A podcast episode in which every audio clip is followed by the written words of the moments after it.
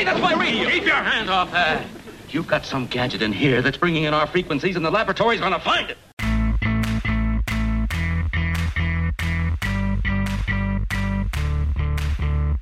I could give you some wild tale of being a Russian astronaut, but the plain fact of the matter is, I'm from Mars.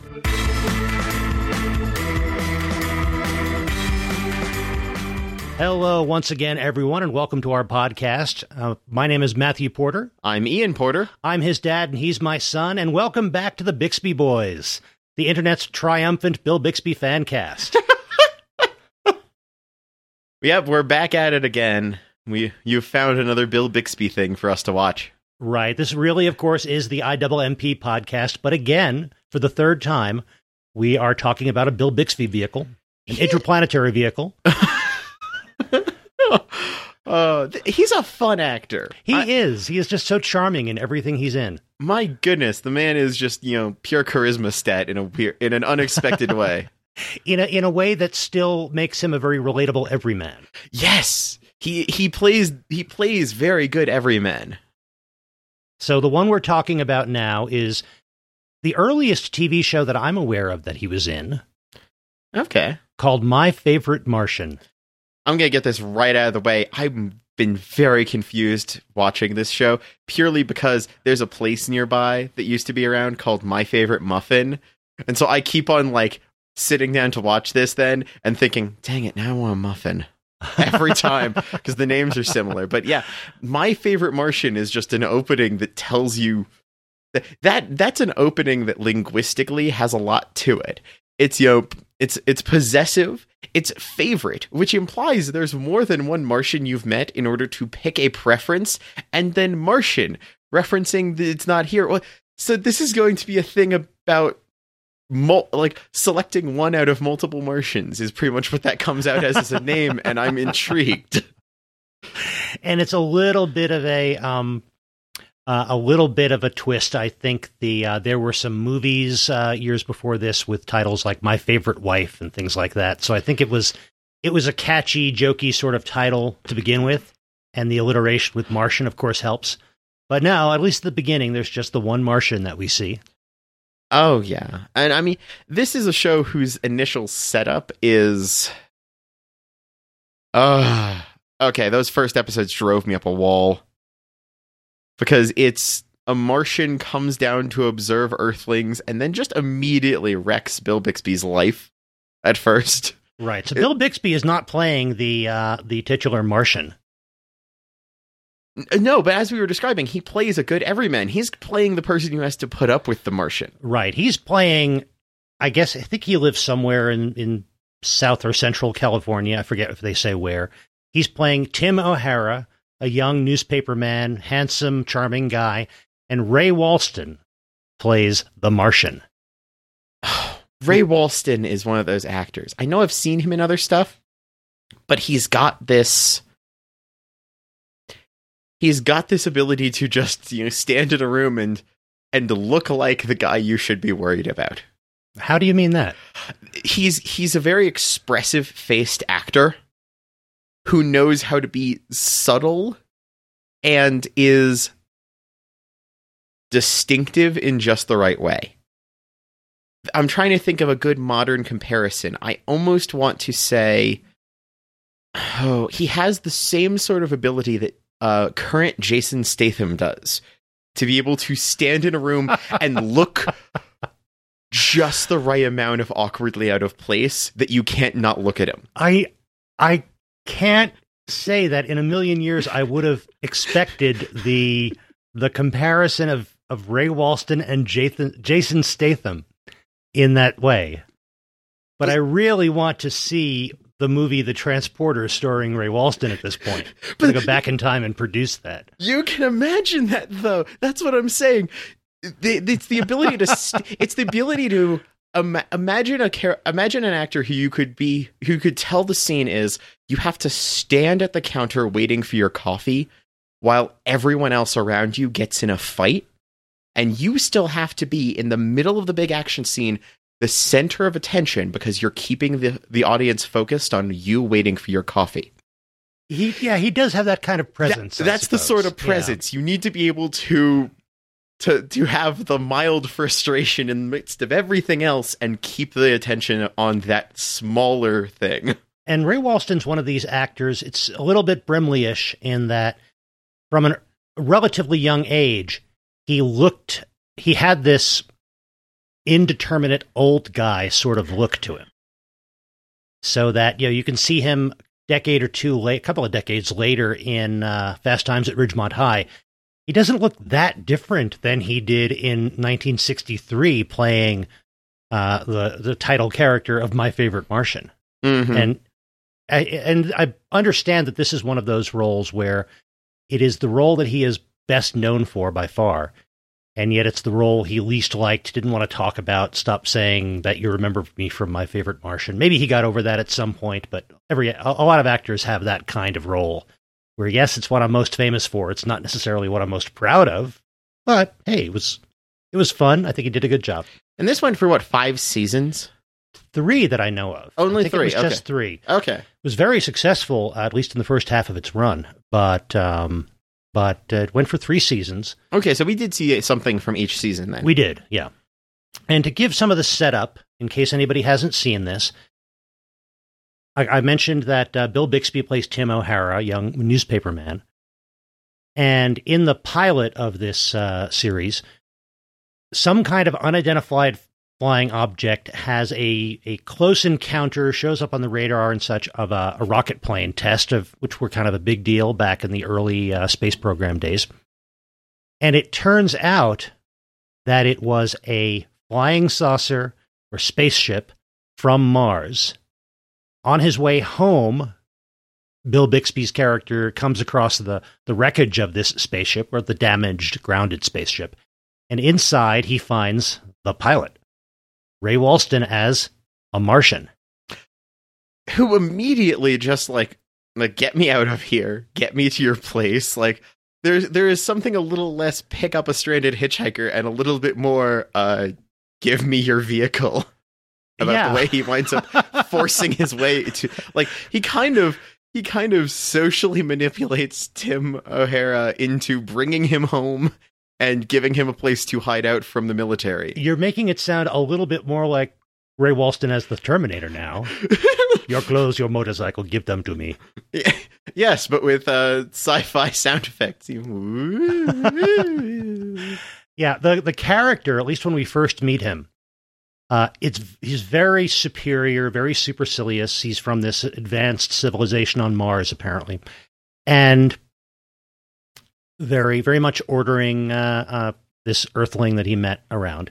He's injured, but not seriously so. But he needs care. So O'Hara picks him up and and but puts him in his car and brings him home. And we learn early on that he's like an anthropologist from Mars. So while he's he's visited Earth before, but he's lived on Mars all his life, and he knows a lot about Earth because he's studied it for hundreds of years. Apparently, Martians also live for a long time. yeah, he's been, he that it gives him the ability to be written to reference any point in history they want to and say, "Oh, I wish I had this back then." Or like, "Oh, you should have met this person. He was, he would like you." Kind of like they give him that time traveler I can I can name drop history book. Yeah, they're talking about a camera, and he just com- uh, subtly uh, uh, drops in. You know, if only Mathew Brady and I had had this during the Civil War, things like that. All these little throwaway jokes that are fun.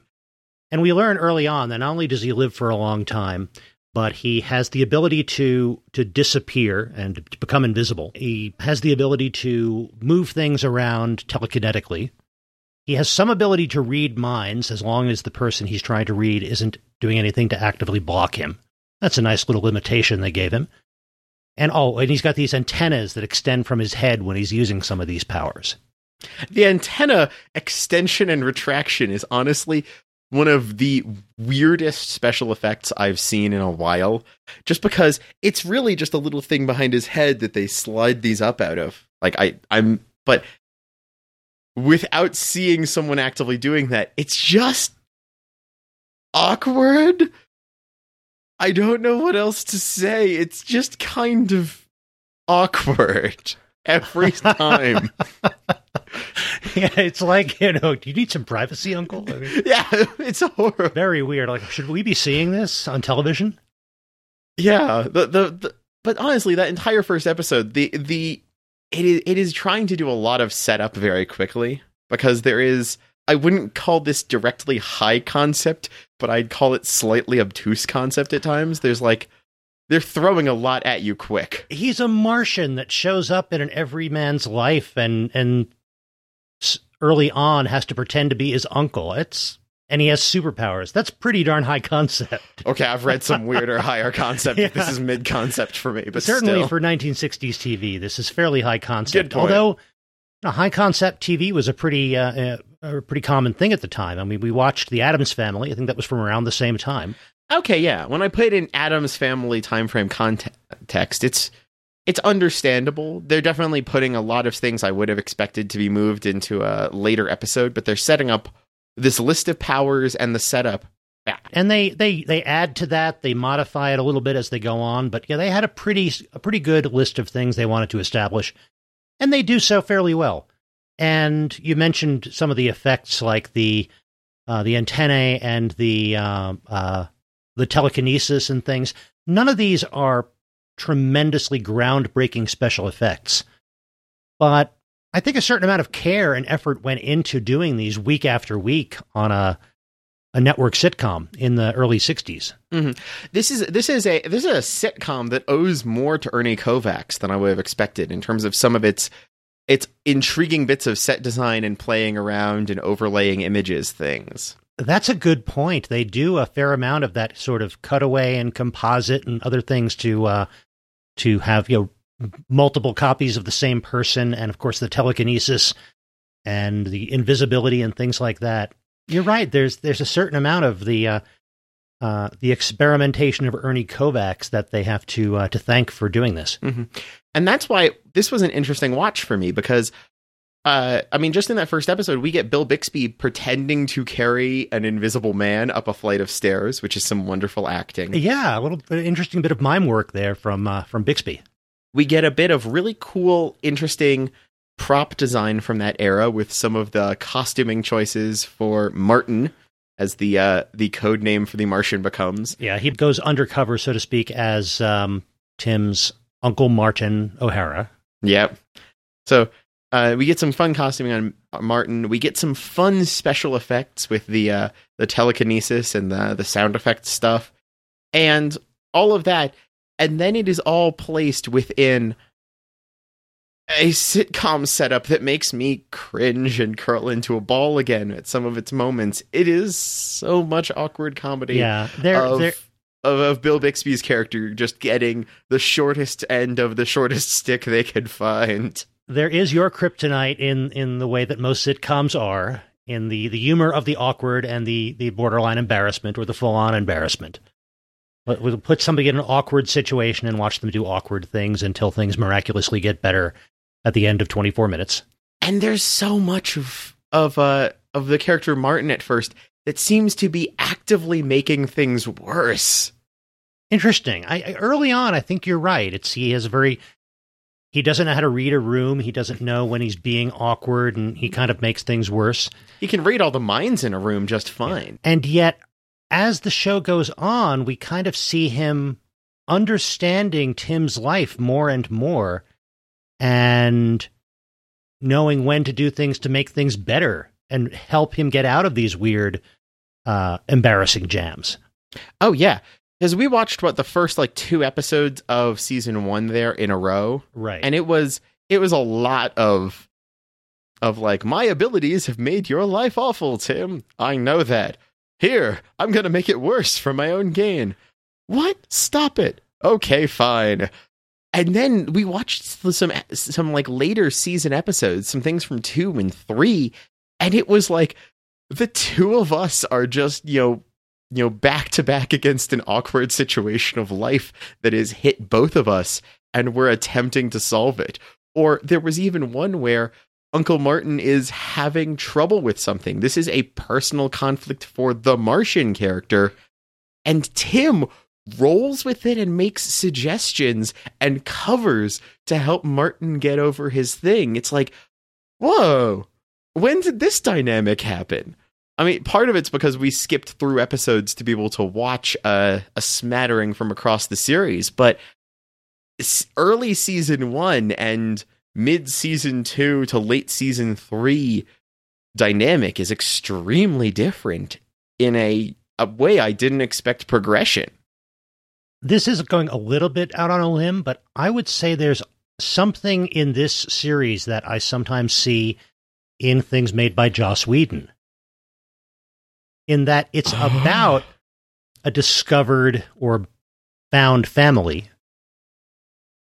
And these characters they they they are thrown together. They recognize they have a bond. They come to care about one another and to work for one another's benefit and they become a family. And there's a point at which that becomes explicit where you know when Martin is thinking about maybe he's going should go home to Mars he's got family there he's got friends there he's got work there. But now he's got family here on earth too and he would miss that family so terribly. He really does begin to feel like an uncle to to Tim Oh, you're right. That's an aspect I hadn't even considered. There's more in there than I thought. Now, he doesn't kill vampires or curse in Chinese, but still, there's something kind of Joss Whedonish about it. I could definitely picture Ray Walston cursing in Chinese for what that's worth. I could too. I could really picture that. That's that's too easy to picture. Oh my goodness. And that's one interesting thing. There's a, I'm imagining what this what you're just describing there in there is a lot of the Martian aesthetic that they go for in this, which is not very different or alien, which is part of why it's able to work. He is a little a little snooty about things and has these abilities, but he's not unapproachable. And that's important for being able to have him immediately just drop into this Uncle Martin character. But he's not playing a character that is I, am trying not to say the word. He's not playing a character that is alien in that way, but because his alien is less alien than you'd expect in that sense. Yeah, if I can get a little Art Bell on this, I would think that in some ways it suggests to me a situation where there is a connection between humans of Earth and humans of Mars, and they're both human in some sense, and maybe the descendants, excuse me, the the ancestors of Earth humans are in fact the the Martian humans. That's one of the reasons why the Martians are so far advanced, but it's also one of the reasons why we're so similar. Is that there's a connection there, hmm. and in some ways, it's a a reaching out to to your your your descendants for a Martian to come to Earth, and in some ways, it's learning about somebody from uh, uh, learning about where you came from for an Earthling to be able to talk to a Martian. So I, I definitely see what you're describing. The fact that there is such a point made of the anthropology aspect, especially early on, is in, would would kind of support that. The idea of the the Martians taking an interest to observe the humans implies a little less implies at least some interest in them in a way that the way he then tries to backpedal talk doesn't always provide there's a lot of you know we are so far advanced from you but i take a look at what you're doing and then you like you've spent a lot of time here doing a lot of stuff. We must be interesting in some way for you to put this much energy into us. Because he is not playing a distant observer or uh, anthropologist. He is in there at these historical times talking with figures name dropping. He is he's down on the ground getting involved. And that's either bad science or good escapism for him. Yeah, I think maybe he's just not the most uh he, he's he's a an anthropologist who's not necessarily following the most professional standards. If I can make another comparison, mm-hmm. he may be from Mars, but sometimes it seems like he's from Gallifrey. Oh, that's a very good point. There is a lot of modern Doctor Who in the way he is playing the Martian character. Right. Or even even thinking about some of the the Doctor Who's at the time, I think Patrick Troughton was playing Doctor Who around the time this was made. And you know, there I could see a certain similarity there. I'm just imagining a crossover episode. Doable with the yeah. current things. But yeah, the way he cares about Earth and the people he meets there reminds me of of Doctor Who in in a number of ways.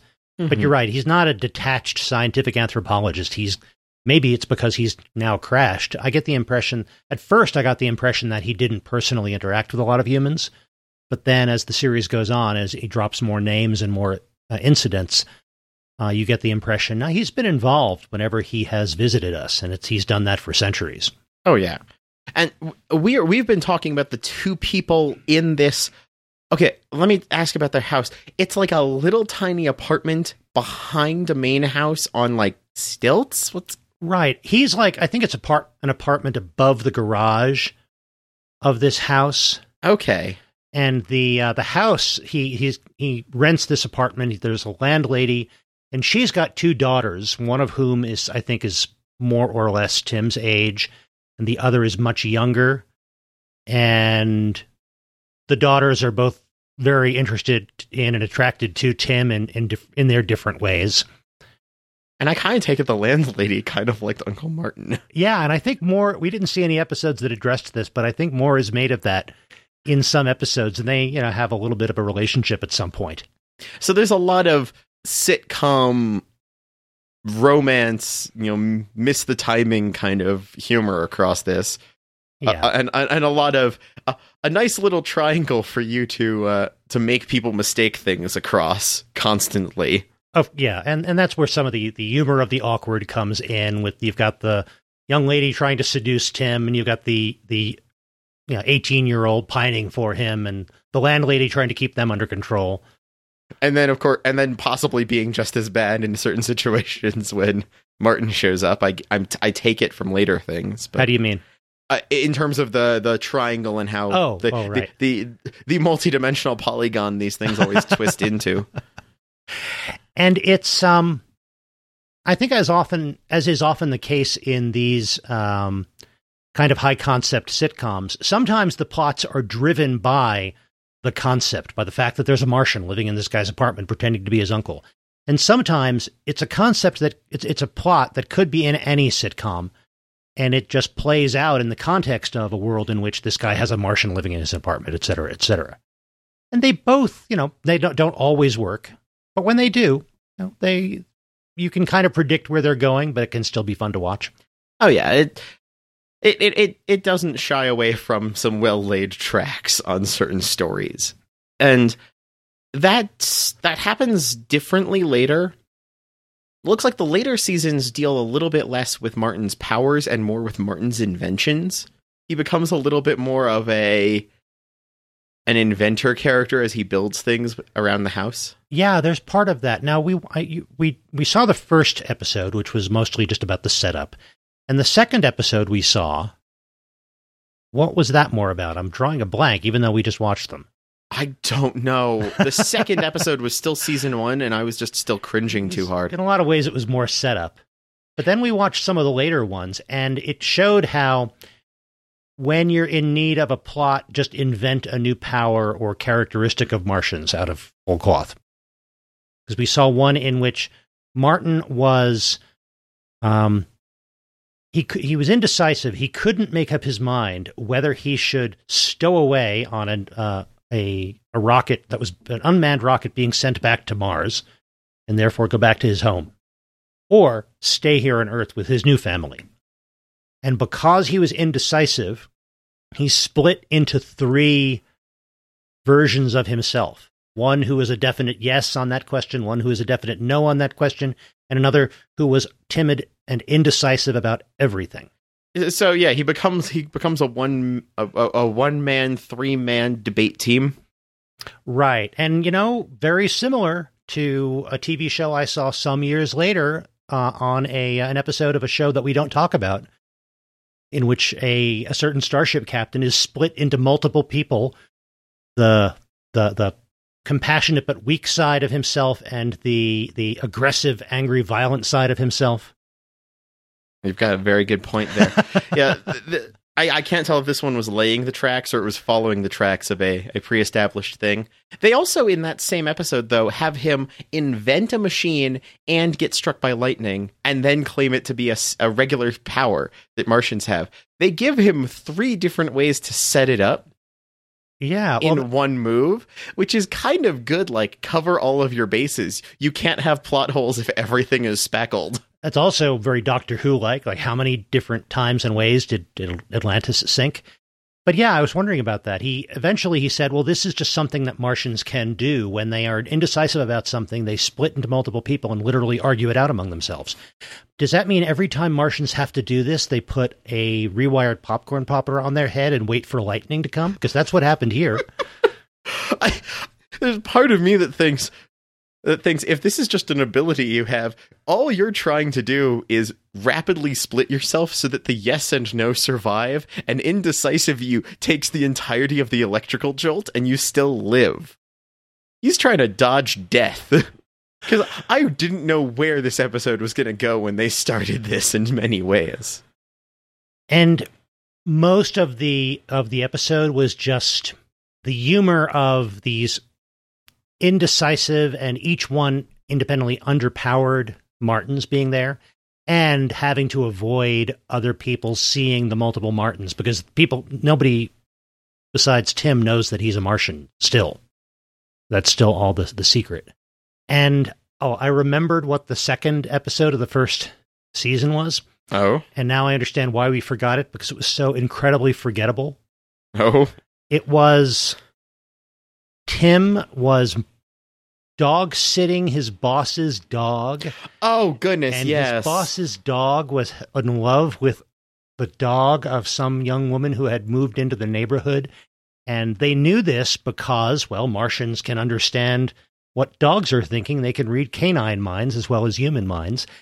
And it was this weird thing where to keep the dog healthy, they had to let him be near the other dog he was in love with. And that meant Tim had to pretend to be interested in the owner of this other dog. And it was, there was And- very, very little plot. Oh, very, very much awkward situation, sitcom, laugh track, boosted humor. Yeah, and this means that he has to make advances on this lady, but that means he also has to get punched in the face by the lady's boyfriend, but it's all to keep the dog happy. It was that sort of thing. Right. He and he winds up helping uh, patch things up between the lady and her former fiance, who's her her, her new fiance again. But uh, yeah, there's not a whole lot of story there. No. No. wonder we forgot about it. Oh my goodness. I'm having like flashbacks here because that ah And for all the things that you can do with this setup, that's what they went to for their second ever episode. You get that the- did. If I were watching this, I mean, put aside the fact that there was like nothing on TV at the time, and it was before I was born anyway.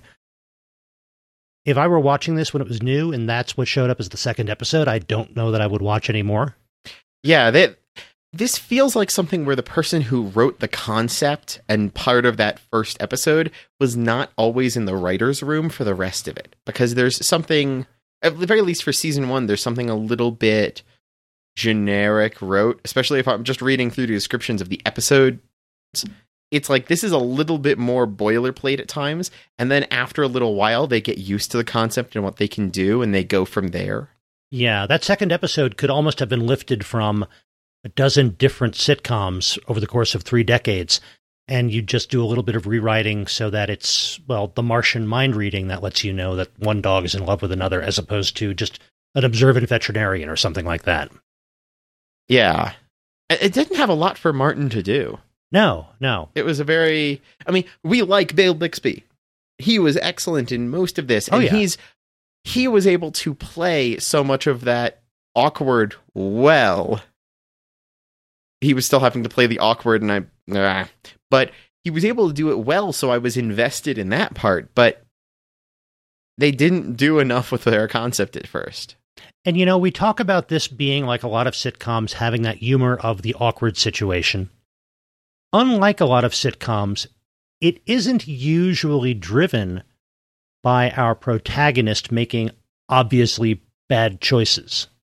Mhm. So we can still be cringe at the situations he finds himself in and then be pulling for him as he tries to get himself out of them, as opposed to, I don't care whether you got yourself, whether you get yourself out of this, you were so stupid as to get yourself into it. That's not really the case here. And that's better writing than you sometimes see in sitcoms. there's actually more instances where Tim O'Hara is one of the smarter people in the room.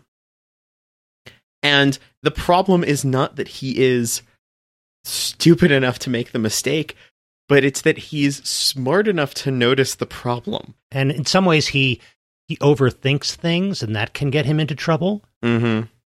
We we see him be a little bit blind when he's you know when he's interested in a lady. He can be a little distracted at times, but he's they never show him as bad at his job. They actually show him as very dedicated to his newspaper job and to be a person who is smart enough to like work around the military attempting to get a flight past him without the coverage happening Right. and- or or like being able to put two and two together of the he said that and he said that which means you aren't telling me the thing that actually happened tell me what actually happened as the door gets closed on him And we even see at the very beginning, the very first episode, the the the flaw that makes him relatable is the fact that he's a chronic oversleeper. And yet we also see the fact that he has placed multiple alarm clocks in interesting and increasingly inaccessible places in his apartment. So he's smart enough to recognize this flaw and take steps to deal with it. And that helps help helps us both relate to him and admire him at the same time and it keeps lets him keep his job i'm sorry. The idea that we're pointing out that oversleeping is one of the relatable character flaws is now just ima- making me imagine uh, bill bixby as tim o'hara as an anime protagonist running down the street with a piece of toast in his mouth. And he could play that and i love it. I could absolutely see uh, tim o'hara running down the street with a piece of toast in his mouth and colliding with the new transfer student as they get to the corner. Yes! Yep i could totally see that hey we haven't watched all the episodes maybe it's in there somewhere Oh my goodness, it could be for all we know. i could see a young bill bixby in uh, love uh, uh, Chunibyo and other delusions Oh, he could play that. absolutely He could play that. Oh goodness. Bill Bixby is Yuta. Um, but that right there, it's like that's another thing. We were talking about time travel, uh, kind of styling in the way Martin's character is being played, and then the, some of the alarm clock stuff. There's a little bit more of this show in Back to the Future than I expected yeah a little bit of that, you know, in crazy inventor character and the the the uh, the everyman character dealing with that. I mean, I would not have called uh the I would I would have not called everybody uh, in Back to the Future as sharp at times as the characters, especially in later season, my favorite Martian can be. But there's something a little bit on the same wavelength there in terms of how the dynamic works. Yeah, you're right. There there is a certain there's a certain trope to that kind of of team where you've got the the younger guy who is clever, charming, a bit fearless, but naive, and you've got the older, more cynical, intelligent, though not necessarily clever in the same way character that's sort of in a mentor role eventually. Yeah, I can see that. You can it- see that in uh, in Back to the Future. You can probably see that in a lot of things. If you break up the concept of the the classic five man band group dynamic for writing, Yeah. you get you know the the the the main, the lancer, the smart, the the big guy, and the heart, and that's your five man band in writing. Yeah. But there's always the story where you have the smart and either the heart or the big guy go off onto a one episode thing. Mhm. And there's very much both of those pieces of media. Feels like that pair going off on their own entire adventure here. And that's a little bit what we get here. There's a lot of, you know, heart and energetic charisma character to Bill Bixby's Tim O'Hara. And then we've got this two like very smart i'm the scientist in the room kind of character with the, with martin the martian here. And that's always what causes some of the issue or at least gets gets is a major factor in the good ones. And that's where you get that dynamic playing in because they can play off of each other having that specialization to some extent. And that drives the way they approach some of these plot setups that they give themselves. mm-hmm. The the fourth of the episodes that we saw from their third season was uh, one of the invention driven shows that you mentioned. We see Martin repairing the the time camera that was built into the front of his spaceship. Oh, and all through the series, he's trying to repair his spaceship, presumably to go home eventually, or, or at least to have that choice. And that's one of the, the to the extent that has any kind of an arc. That's one of the the things that continues. But he's got this time camera, and he's put it into a box so that he can use it as a handheld, kind of a Polaroid. And he takes a picture of Tim, which shows Tim getting married 24 hours in the future. And it goes through this, and, and they, he, he's trying to prevent this from happening because he doesn't have any plans to get married and doesn't want to get married. And they try to figure out, you know, who could it, who could it possibly be, and how do I stay away from her, and all this. And there's a couple of problems I have with this. One is if it really is taking pictures of what is happening in the future, is that deterministic or um, is it one possible future? I guess it's one possible future, but they just ignore that question. The picture still comes out the same way by the end of the episode. It's deterministic. They prove it because what they see happens. The problem is it's a still photo. If he had, if he, if he had had a time Polaroid, a, a time camcorder instead of a time Polaroid, they would have known what to do. So maybe, and this just occurred to me, we just have to, uh, as smart as they depict Martin as being, he is a an anthropologist. He's not a physicist. He knows what this camera does, mainly because like it it takes pictures of the future of what's in front of his spaceship to help him avoid collisions. And maybe it didn't occur to him that, well, if the picture is the future, there's nothing I can do to change the fact that the future will happen in a way that allows this picture to be taken. And uh, you're right. Ultimately, that's that's what happens.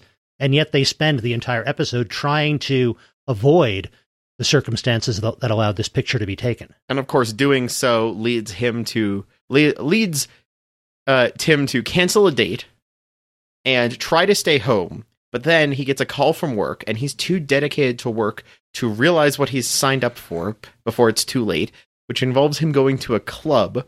But now he's surrounded by girls, which is a problem. So they've got to figure out which one is the girl he must wind up with. And they think, well, it can't be that girl you used to date who's over there. Of course, it's her. Played by Yvonne Craig. Yes. Good actress. Great to see Yvonne Craig in uh, in just about anything. Mm-hmm. Which makes me wonder if she showed up in a previous episode. Maybe I don't. know. I don't know how much consistency they're playing with. You get the impression he has enough dates that he, she may or may, may or may not have shown up any time in the past. But you're right; there could be enough uh, continuity that she did. Mm-hmm. And uh, he winds up. I forget. I don't even remember how he winds up with her in his apartment which results in, I gotta say, a lovely scene where he tries to figure out if she's the girl who's there by saying he'll sketch her.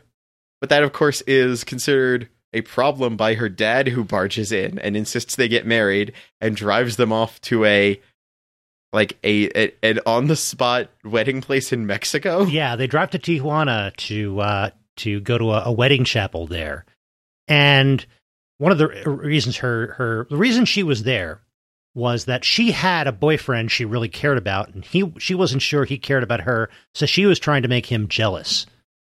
So she was fawning over Tim and making a date with Tim and she went over to his apartment.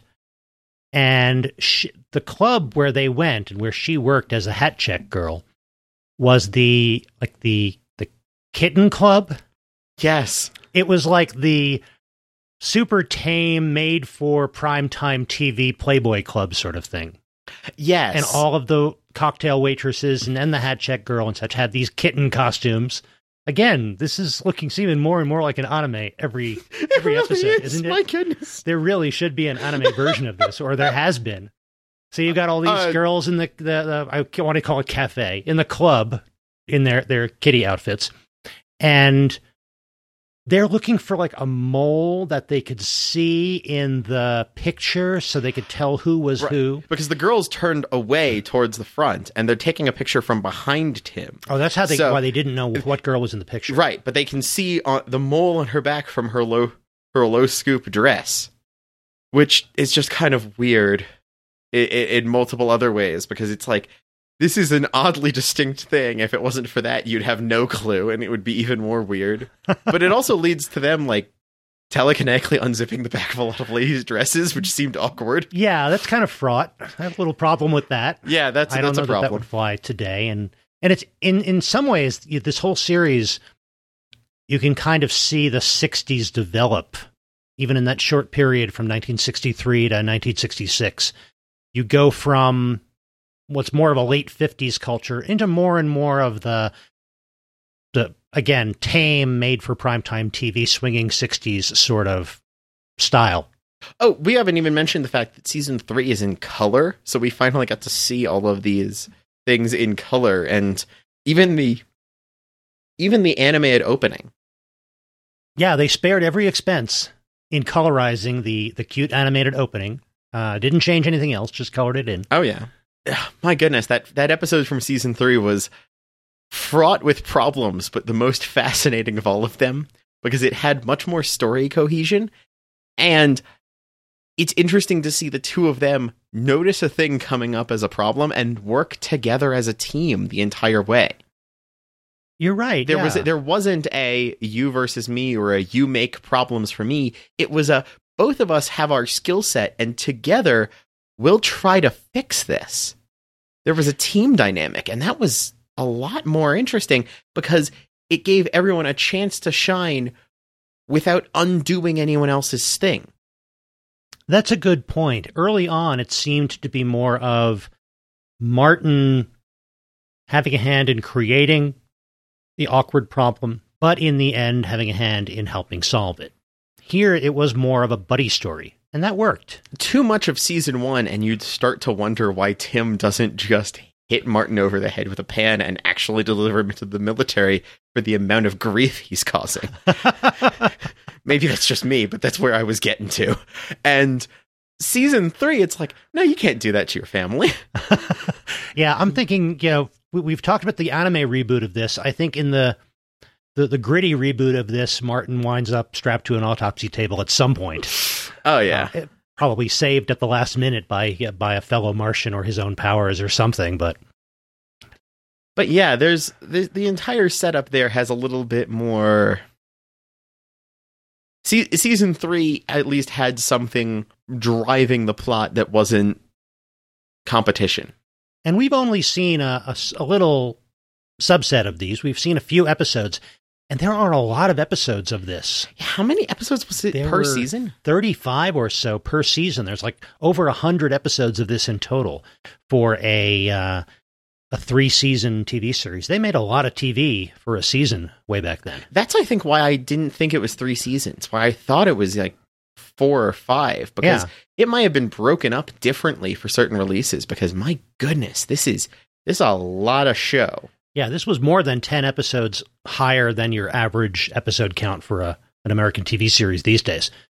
Um, but And they're yeah, not they- they short them episodes. No, no, I think they come out to about 24 minutes, a few minutes longer than today's because probably a, a bit fewer um, uh, fewer commercial breaks or, or shorter commercials at the time. So yeah, they were uh, they they produced a lot of TV. Mhm. And uh, so we're judging this whole three season series on uh, a relatively small subset. To some extent, I'm also judging it on my memory of this, but that's very foggy. So this is one of those series. What? Yeah there's always there's always an interesting story behind like wh- how you interacted with some of these because i want to know like was this something that just popped on on tv every once in a while or is this something that you remember being a regular thing that someone would want to watch in something like that Now, this is a series that I remember from being very, very young and home from school with a fever oh or something. Because it was, of course, it was, as I say, it was, it was long done before I was born, but, well, not long done, kind of ended probably around that time. But anyway, it was before my time, but it was on reruns. A lot- Reruns were a big thing on network affiliate TV stations at the time. And it there were usually there's a block in the morning when there were reruns of old sitcoms. And when I was home from from school and I was sick and I was able to watch TV on our portable TV, this is one of the things that was on, so I would watch it. This and a few others that will and the Munsters and the Addams Family were among those, and this was another. Uh, probably some other shows that we'll eventually get to. So this is one of those. I watched it randomly. Whatever episode happened to show up, I probably paid two thirds attention to it. So it was this kind of media presence without my ever having paid that much attention to it, and without my ever having been old enough to really understand a lot of it anyway. It was just on. Okay. Does it make any more sense now that you've seen it than it did when you had a fever as a child? I understood the the premise of it well enough, even though I had never seen the pilot. It was it doesn't take that much to figure out what's going on. There's the old guy from Mars. He's pretending to be the young Earth guy's uncle. But I understand a bit more about the characters. I understand more about the the male female dynamics that are part of almost every episode. Um, so it's definitely a different take on it. And yet there's nothing that's surprising to me. Nothing like, oh gosh, this is nothing like I remembered. Yeah, it's pretty much what I remembered. It's my favorite Martian. How complicated can it be? I can understand that. And there's probably a lot of things, some of which we've talked about, but a lot of things where they didn't have a huge impact on me. They were just part of the landscape. But those things set a baseline for what everything else you interacted with would be. If there's a show that you remember being on TV that had a premise or a setup, that can be something that at very least, even if that's not the show that hooked you, it means that when you see something else with a similar piece of something, you're already a little more used to it from exposure to that concept in general. Mm-hmm. There's plenty of stuff on our shelves here with aliens and such that you're fans of that I wonder if just the fact that you were okay with a show with a Martian didn't help with. That's an interesting point I never really thought about because it was, and we talked about this a little bit in our Project UFO uh, episode. It wasn't that many years later that I discovered all the paranormal and UFO books in the, the public library and started reading them voraciously. Who knows? Maybe this planted the seed for my being interested in that. Did, so, it didn't hurt the groundwork. Yeah. I never did meet an Uncle Martin, though. Had plenty of other uncles, but not an Uncle Martin. Yeah. Sounds like we might be leading into our final questions, though. I think so. I think so. So, uh, uh, a TV series. The the first question is binge or no binge. oh, oh, this comes with a sigh to begin with, because honestly, after those first two episodes, I was so nails on a chalkboard riled up and like I couldn't withstand another episode of this show. I was feeling pain. It was hurting me because it is it it was concept I wanted to like filled to the brim with things I was having trouble with in terms of that sitcom nature. It's like a lovely pastry full of the most disturbing cream. it's like what is this why did you make it like a, a, a I don't know a, a tuna filled croissant? Like why? Actually, that, that sounds like a sandwich. Ian. I think I'm a sandwich. uh, my metaphors break down in the presence of how much this messed with me. Right. Season one is not to go into. It's the dark lands we don't touch. But you know what? Seasons two and three, that's that's actually some bright sunny areas. This is all our kingdom. I liked those other two episodes enough to actually say binge starting after season one. Binge two and three, skip one. You'll get the premise, but don't don't put yourself through one. I, you know, I was kind of in a similar spot. We watched the first couple of episodes of season one, and I thought, gosh, there must have been nothing on TV back when I was a kid if I actually watched this voluntarily, because man, this is not good. I uh, all credit to the actors who are in it. They're capable and charming, but this is not good. And yet, you're right. There's something in those later episodes that I don't know if it's the writing got better or they they just hit their stride with the characters. but it was it was entertaining. So I was all set to say don't binge. I'm still not a firm solid. You've got to watch this. Definitely binge, but yeah, maybe watch the first episode just so you see how the it was set up at the beginning. You see the premise again. Not that it's that complicated, and then skip as far ahead as you want to. Start with the second season and watch it from there, and you'll probably enjoy those more. Mm-hmm. But my goodness, those like after that first episode, that dog episode was painful. That dog episode was painful. It just seemed so forced and so unnecessary, and it's if man, if you're if you're this far down to the bottom of the barrel for story ideas in your second episode, how did you sustain this for three seasons? And yet that for some reason they had that terrible dip at that point and then they got so much better. I was feeling sorry for our man Bixby here that he went through this show. Cuz he, he deserved better. He deserved better than season 1 of My Favorite Martian. So then our second question, revive, reboot or rest in peace? Uh, I think I'm going to throw you on this one. I'm saying reboot. Reboot, huh? I'm saying reboot. I revive would would involve you having to imply Martin was around was stuck around for all this time. Doable, but I yeah. kind of want to see them take this premise and run with it. Give me something that is Oh, how do I describe this? X-Files meets Big Bang Theory in a blender something with a little bit more uh, and maybe a little bit more of that kind of you know buffy or firefly whedon-esque semi-episodic but with a through line that keeps a season cohesive kind of style but i think the whole found family aspect i think that in an era of tv right now that has to commentate on a world that is a little bit more xenophobic at times than it likes to. Being able to give a alien character who can be interestingly relatable or who can parallel and mirror and if you want to lean into the anthropology make commentary on certain social things without without having to be heavy because it could be put into a show a little bit more naturally a show which would let you have two characters who are smart on different things work together as a team and teach each other things. I want to see a a Tim O'Hara who is noted at work for getting better with the tech aspects and with a Martin who has watched from the sidelines. Don't make him interact. Make him watch from the sidelines with humanity for all this time, but is finally learning how to have like small talk in a room because he's awkward in that sense. Show them being positive influences on each other, working together, you could make a good show out of this. And I think a good revival, a good a good reboot, I mean, a good reboot could do a lot with that. So I I'd, I'd say don't let this sit. I'd say work with it. That uh, that could be interesting.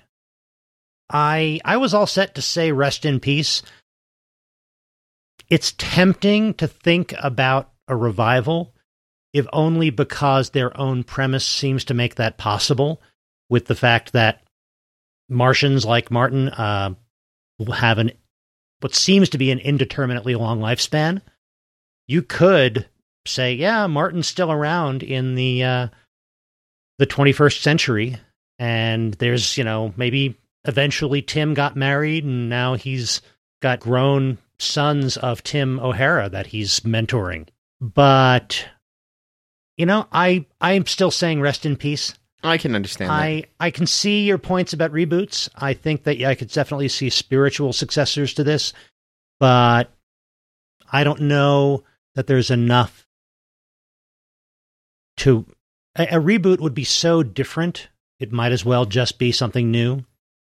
I see what you mean. It and, doesn't have to carry the, the, the title of this. Yeah, exactly. And I have to acknowledge there was a reboot. What? There was a 1999 feature film what? During that period, we talked about the Brady Bunch movies, and there was a time when like half the movies getting greenlit were feature versions of old sitcoms. There was a My Favorite Martian movie in 1999 starring Jeff Daniels and Christopher Lloyd as the Martian. Okay, what? Oh, and I didn't even know this when I made the Back to the Future references. I've never seen it. Don't have a particular interest in seeing it. I mean, I like Jeff Daniels, but where's Bill Bixby? And um, uh, so I, I don't know anything about that. I don't know that there was anything particularly interesting or groundbreaking about that movie version. I don't think there was anything particularly interesting or groundbreaking about any of those sitcom based movies from the 90s. But I just wanted you to be aware it's out there. Oh my goodness, that's kind of fun. I don't know what to think here. I don't want to go watch that movie, but I don't know what to think. No, no, I sorry to disappoint you, but uh, anybody out there, but I don't think we'll be watching that or commenting on that. Huh. But I think that uh, that kind of sums up uh, where we are on uh, on my favorite Martian. I think it does. We both, I think, in the end, we both enjoyed it more than we expected to. It took a little while, though. We had the, the it it it required us going forward in time to see stuff later for me to to get into it because goodness that dog episode that almost killed it for us right there oh that really almost did but yeah we did enjoy it and we hope you enjoyed this uh, this podcast we certainly enjoyed doing them thank you uh, as always for downloading and for listening and we'll be back in a couple of weeks with um, with more tales of media from the 20th century but in the meantime, Ian, where can people find you? I'm available on Twitter at Item Crafting and on Twitch as Item Crafting Live. And you can reach me on Twitter at at by Matthew Porter. You can reach me at uh, the website matthewfporter.com, which has links to uh, anything else I'm doing. And you can reach the podcast at the uh, on any uh, uh, podcasting uh, program that you use but you can find us at the website immproject.com. And there you will find uh, links to our Discord, to the Patreon page where you can help support the podcast and keep it going. You will soon see a link there to our relaunched store where you can purchase merchandise about the IMMP and things that we've watched. And was there something else? I guess that was it. Oh, oh also the the podcast has its own Twitter account at IMMPcast. And we'd love to hear from you about what what you thought of the things we watched. Yes, please uh, let us know um, what uh, uh, what uh, you'd like to see. T- tell us what you watched when you were home from uh, school with a fever when you were a kid. and in the meantime, go find something new to watch.